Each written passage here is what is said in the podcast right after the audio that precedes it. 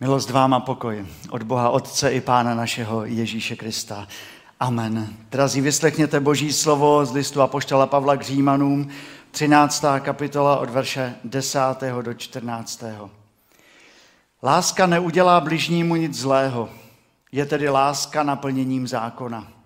Víte přece, co znamená tento čas. Už nastala hodina, abyste procitli ze spánku, vždyť nyní je nám spása blíže, než byla tenkrát, když jsme uvěřili. Noc pokročila a den se přiblížil. Odložme proto skutky tmy a oblečme se ve zbroj světla. Žijme řádně jako za denního světla, ne v hýření a opilství, v nemravnosti a bezúzdnostech, ne ve sváru a závisti. Nýbrž oblečte se v Pána Ježíše Krista – a nevyhovujte svým sklonům, abyste nepropadali vášním. Pane Bože, tak tě prosím o to, aby si požehnal i tvé slovo, které jsme nyní četli. Amen. Já si nemám na sebe co vzít. Už jste to někdy vyslovili? Takovou větu? Já nemám co na sebe. Třeba, no, ale často eh, je to i z druhé strany. Podívej se, kolik toho máš v té skříni, tak si to vem. Bude ti to slušet. Že? Mami, to neřeš. To prosím neřeš. Ty nejsi můj poradce. Eh, vyčiluj se, uklidni se. Tak si vem aspoň košily, ne to tričko vytáhané v klidu, mami. Buď v pohodě. Jak je to u vás? Nemáte si co na sebe vzít, nebo všechno je dobré? Jednou bývá tak, po druhé jinak. I když šaty dělají člověka, se říká, tak eh, obléct se trefně, strefit se, je docela velké umění, docela velká výzva. Dnes eh, znovu pokračujeme v té sérii etiketa a nebudeme dělat žádnou módní policii, tady vůbec ne, jen si připomeneme pár věcí a podíváme se do Bible na oblečení, protože v Bibli to má i neskutečný duchovní náboj. A nepředbíhejme. Nějak se nám tady zabydlelo slovo dress code. Už jste ho slyšeli? Dress code, jo? A to má jako pomáhat nám zjistit ta očekávání z té druhé strany, jak by ti druzí chtěli, abych se já oblékal. No ale potom, když jsem se díval, kolik těch anglických slovíček je v tom dress code, tak si říkám, aha, tak proto se učíme tu angličtinu v, té, eh, v těch školách. Eh, já vám aspoň řeknu pár, které jsem našel a vy si to zkuste říct, jak byste asi šli oblečení. Tak, white tie, black tie, creative black tie, formal dress, semi-formal dress, uh, business dress, unofficial, casual dress, smart casual dress, business casual dress. To všechno jsou jenom obleky, jo? To jsou všechno druhy obleku a jejich doplňků, jo? Uh, a pak se divíme, proč se učíme angličtinu a proč je třeba kupovat ty větší skříně, že? Taky. Ale pak uh, my tady žijeme na Slesku. Tak tady máme Workdress například, že? Monterky s logem mechanika.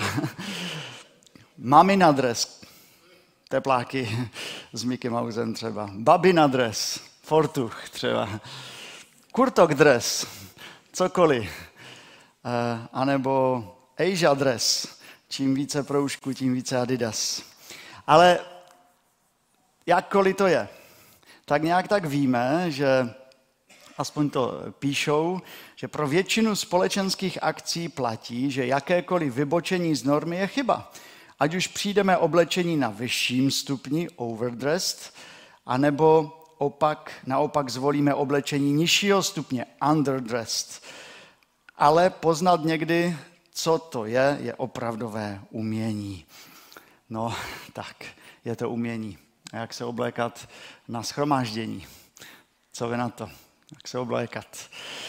Uh, business, casual, official, white, black. a já myslím, že často jednoduchá pravidla nám pomáhají v této věci. A když jsem byl já eh, menší, mladší, tak bylo takové pravidlo, nejenom ve věcech oblékání, a i v dalších věcech života, zkusit jeden krok za módou. Zkusit jeden krok za módou. Zkus se oblékat střídmě, abys na prvním místě oslavil Krista, ne svoje tělo. Nemusíš mít poslední výstřelky, ale oblékej se dobře, slušně. Můžeš se držet trochu zkrátka, držet si určitý odstup. Ale to asi nám říkali už před 30 lety třeba, jo? A já jsem si uvědomil, jak se i to posunulo, že i před 30 lety byly určité trendy. Každý chtěl nosit zvony, kalhoty, jo? Každý chtěl nosit mrkváče, nebo každý chtěl nosit něco. No dneska je to těžší, že? Dneska není jeden trend v módě, možná, že eh, je nějaká barva, ale jak se mají lidé oblékat, to už není dané. Tak eh, já si pamatuju, když jsme o tom bavili jednou na mládeži, že jedna eh, členka mládeže řekla, bohoslužba je pro mě oslava. A proto se oblékám jako na oslavu, slavnostně. A já musím říct, ano, bohoslužba má být oslava, má být to nejkrásnější oslava eh, Pána Boha. A chceme to vyjádřit i naším zevnějškem. Ale pamatujeme, že nejdůležitější je srdce. Srdce. To zůstává stále tím zdaleka nejdůležitějším, protože Pán Bůh se nakonec dívá kde? Na srdce člověka. A pak je celá tady oblast takové ty fopa, eh, kde jedno eh, vyniká v celoevropském, možná celosvětovém měřítku. Co myslíte, že to bude? Co myslíte, že se objeví eh, teď? Ano, je to něco, co je pro nás Čechy velice, velice typické. A Dominik Lanzmann, redaktor časopisu Reflex, napsal nadpis takového znění. Naše ponožky v sandálech byly zařazeny na seznam UNESCO jako světové kulturní dědictví. tak on to potom rozebírá dále. Ale pojďme už k věci. Proč se lidé vůbec oblékají? Aby se zahřáli? Aby jim eh, nebyla zima? Ano. Aby někdy vyjádřili to, kým jsou, svoji osobnost? Aby možná udělali nějakou módní díru do světa, nebo aby si střihli trapas, může být. Někteří se oblékají, aby byli úplně nenápadní v davu, aby právě nevyčnívali. Ano, ano.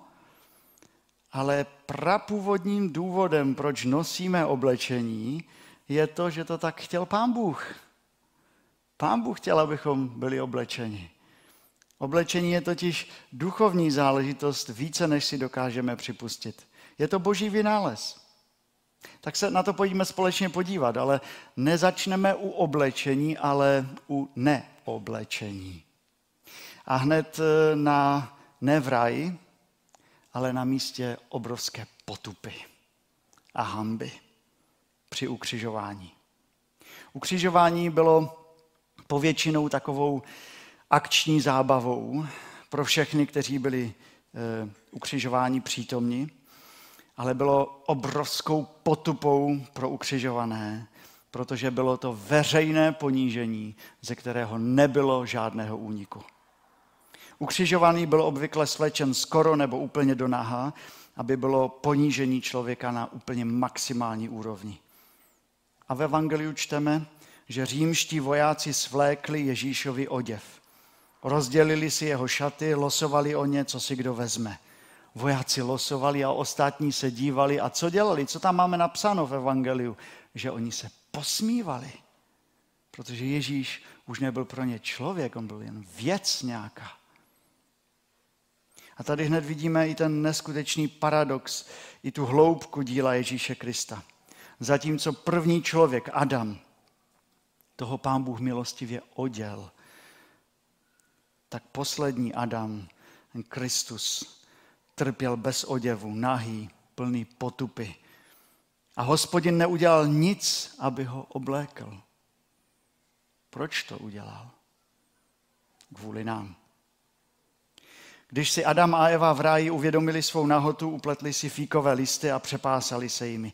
Převázali se, tak napsáno 1. Možíšová 3.7. Před úpadkem do hříchu je o lidech napsáno, že oba byli nazí a nestyděli se. Ale po pádu se nahota a stud spojí v jeden celek. Proto lidé, ti první lidé měli neodolatelnou touhu přikrýt se, fíkové listy, zahalit se. Ale nestačilo to. Pak přichází pán Bůh a dělá neuvěřitelný čin milosedenství. Místo, aby odstranil neposlušné lidi, zemře zvíře a Bůh přikrývá Adama a Evu trvalým oděvem. Tady se nám ukazuje i taková důležitá věc ohledně hříchu, a sice, že hřích je třeba přikrýt, zakrýt, ne jako schovat, ututlat, ale spíše ve smyslu vzít z člověka hanbu a ponížení přikrytím něčím, co je cenné. Je zajímavé, že od okamžiku prvního hříchu je nahota v Bibli spojena s hříchem a tou potřebou překrytí.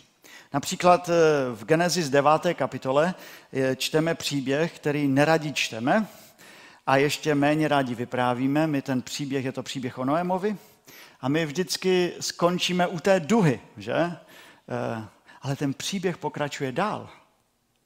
Ten příběh pokračuje dál, že Noé se opil a ležel nahý ve stanu. A Chám, Noémův syn, cituji, uviděl otcovu nahotu a řekl to venku svým dvěma bratrům.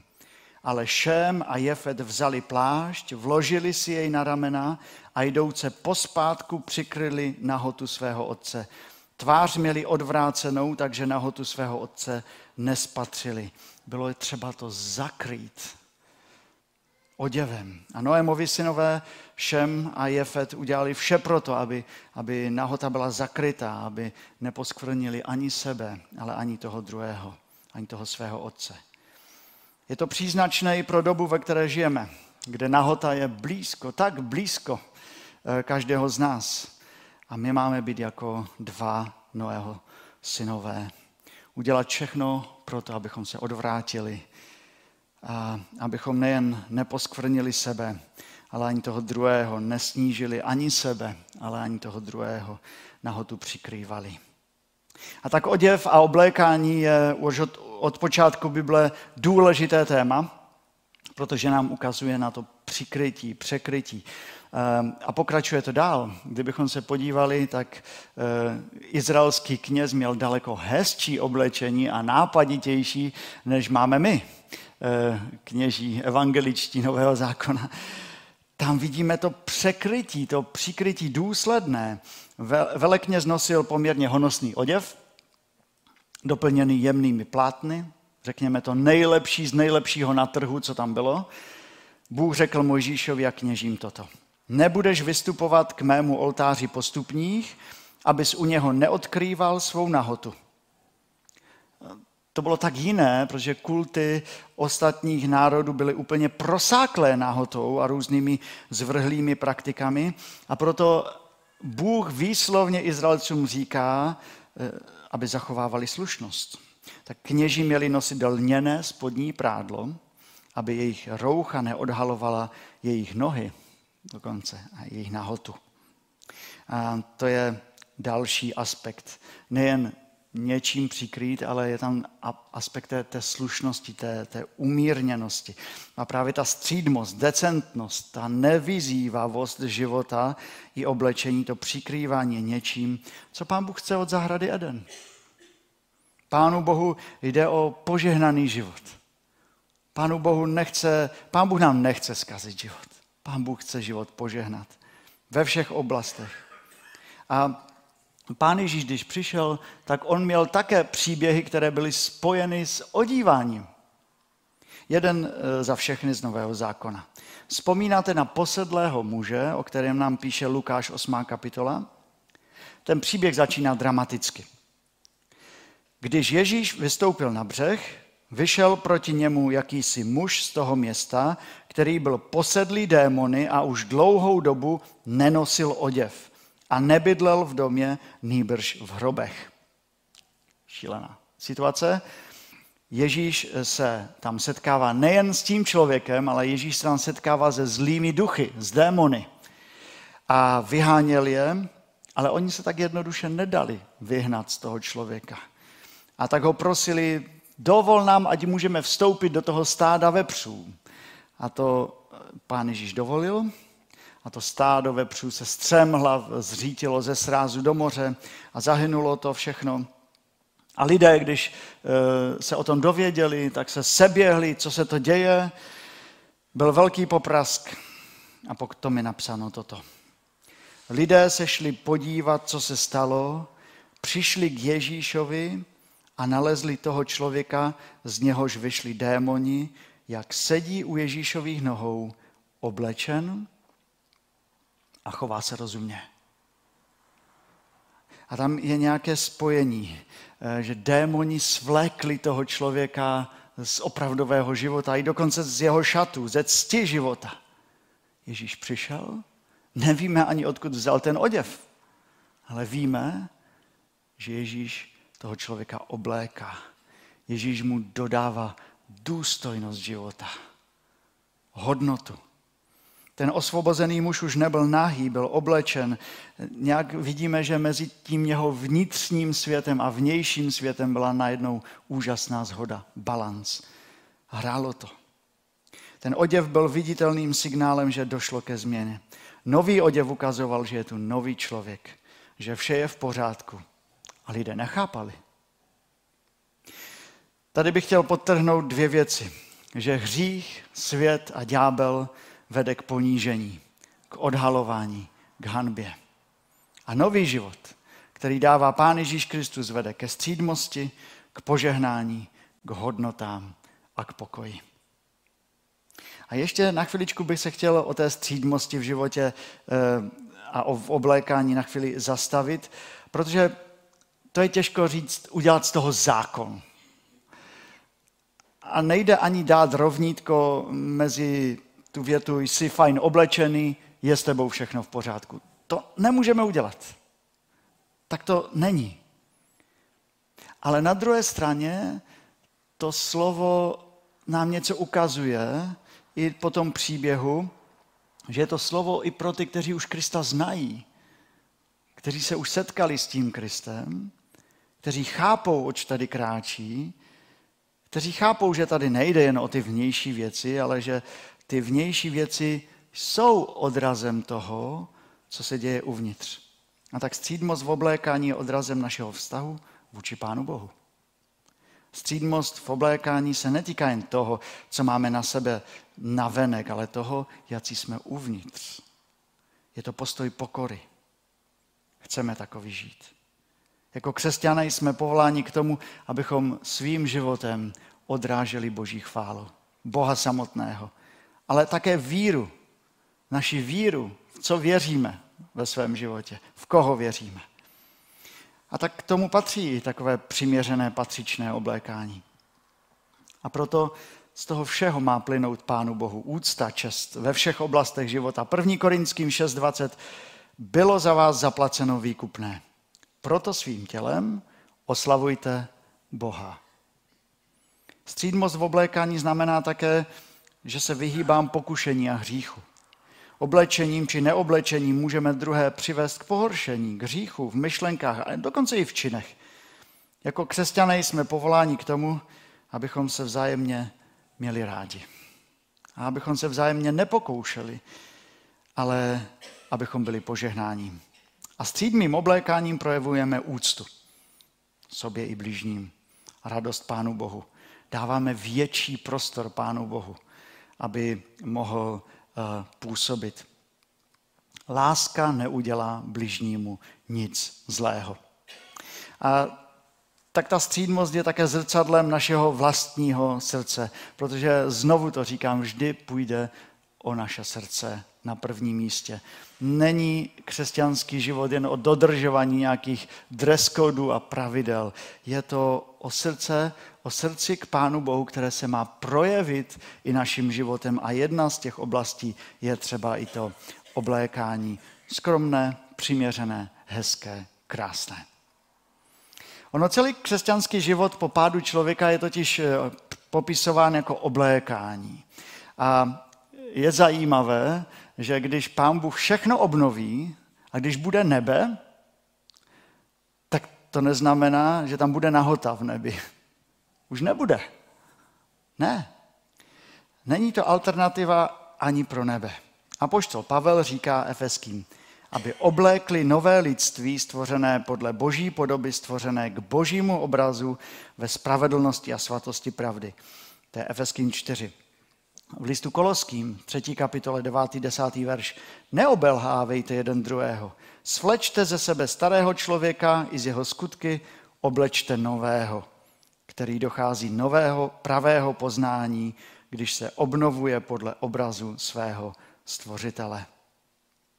A a tak oblékání nejen je o nějakých večerních hrobách, o oblecích, o šatech.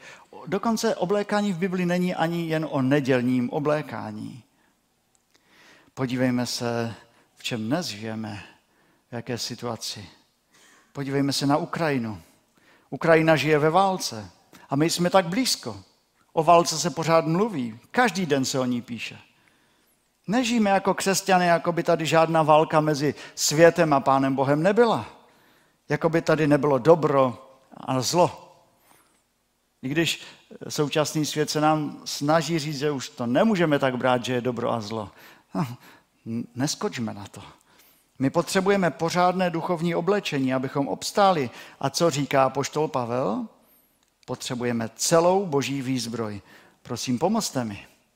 On říká, že máme oblec celou boží zbroj a to je pás čeho? Pravdy. Pancíř spravedlnosti. Správně.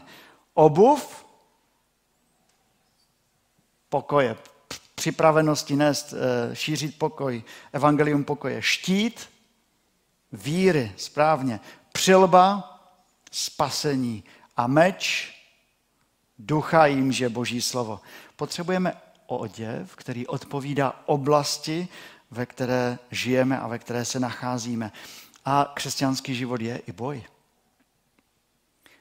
A nakonec nebojujeme proti krvi a tělu, ale proti vládcům, autoritám, vesmírným mocnostem a silám zla. Když je válka, není dobré chodit v tričku a v kraťasech. Stáváme se lehkým cílem. A Pavel nakonec používá oděv jako metaforu lidského těla.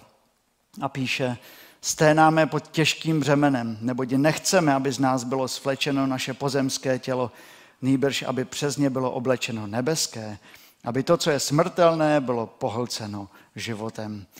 Stát z mrtvých znamená obléci naše pozemské tělo do těla věčného života. Na začátku příběhu této země byl Bůh, který poskytl oděv. Pak přišel Ježíš Kristus a přikryl svojí krví náš hřích. A při budoucím skříšení Pán Bůh poskytne oděv slávy. A my zatím nevíme, jak to bude. Ale víme, že to odění bude dobré. A v poslední knize Bible ve zjevení je obraz těch nových šatů. Obraz vítězného života. Jan viděl nespot, neskutečné množství lidí ze všech kmenů, národů, jazyků, ras, jak stojí před trůnem a před beránkem oděni a v co? V bílá roucha. Oděni v bílá roucha, zjevení 7.9. A je také napsána identita těch lidí. To jsou ti, kteří přišli z velikého soužení a vyprali svá roucha a vybílili je v krvi beránkově. Proto jsou před trůnem božím a slouží mu v chrámě dnem i nocí. Já jsem si říkal, to je oblek z budoucnosti. To je oblek skutečné budoucnosti. Nejsou to skafandry, které nás dovedou na Mars. Není to nějaké zázračné funkční prádlo, Není to ani frak, ani oblek, není to ani tepla, nejsou to ani tepláky. Je to bílé roucho. Na tom nejvíce záleží. Být oděn v bílé roucho Kristovy spravedlnosti. Být tam, kde je Ježíš. Nechat se Kristem obléct. A tak já vás chci vyzvat, tak jak se každý den oblékáme, abyste si každý den oblékli Pána Ježíše Krista. Uh, už dnes, abychom to roucho měli, abychom věděli, že jsme přikryti Pánem Ježíšem Kristem. Když se budete ráno oblékat, tak uh, prosím, připomeňte si, jsem Boží dítě. Pane, prosím, obleč mě do pokory. Obleč mě do tvého roucha milosedenství a radosti a jednou, až přijde čas, také do svého roucha bílého, který je bělejší než sníh díky tvé oběti. Díky Kristu můžeme říct, no, díky Kristu nemůžeme říct, nemám co na sebe. nemůžeme říct jako křesťané. Je tady On, nechme se obléci, abychom přikryli nahotu života, abychom nemuseli žít v hambě, ale k požehnání. A nakonec verš zkázání nahoře. Nemějte tedy starost a neříkejte, co budeme jíst, co budeme pít, co si budeme oblékat. Potom všem se zhánějí pohané. Váš nebeský otec přece ví, že to všechno potřebujete. Hledejte především Boží království a spravedlnost a všechno ostatní vám bude přidáno. Nedělejte si tedy starost o zítřek. Zítřek bude mít své starosti. Každý den má dost vlastního trápení. Amen. Pomodlíme se. Pane, když dnes mluvíme o tom odění, tak eh, ti děkujeme za to, že eh, to nejlepší odění ne, nepochází z našich obchodů a nákupních center, z internetu, ale od tebe. A tak prosíme tě o to, aby si nás odíval do toho svého oděvu. A prosím tě o to, abychom vyhlíželi ten den, kdy nás chceš přikrýt tím bílým rouchem, kde abychom byli připraveni. A už tady, tak tě prosím o to, aby si nás i vedl k takovému střídmému životu na této zemi, abychom mohli ještě mnoha lidem posloužit ke spasení, k požehnání. Prosím, veď každého z nás. Díky za dnešní schromáždění. Díky za to, že jsme tady. Za to, co už jsme mohli prožít i co máš ještě pro nás přichystáno. Amen.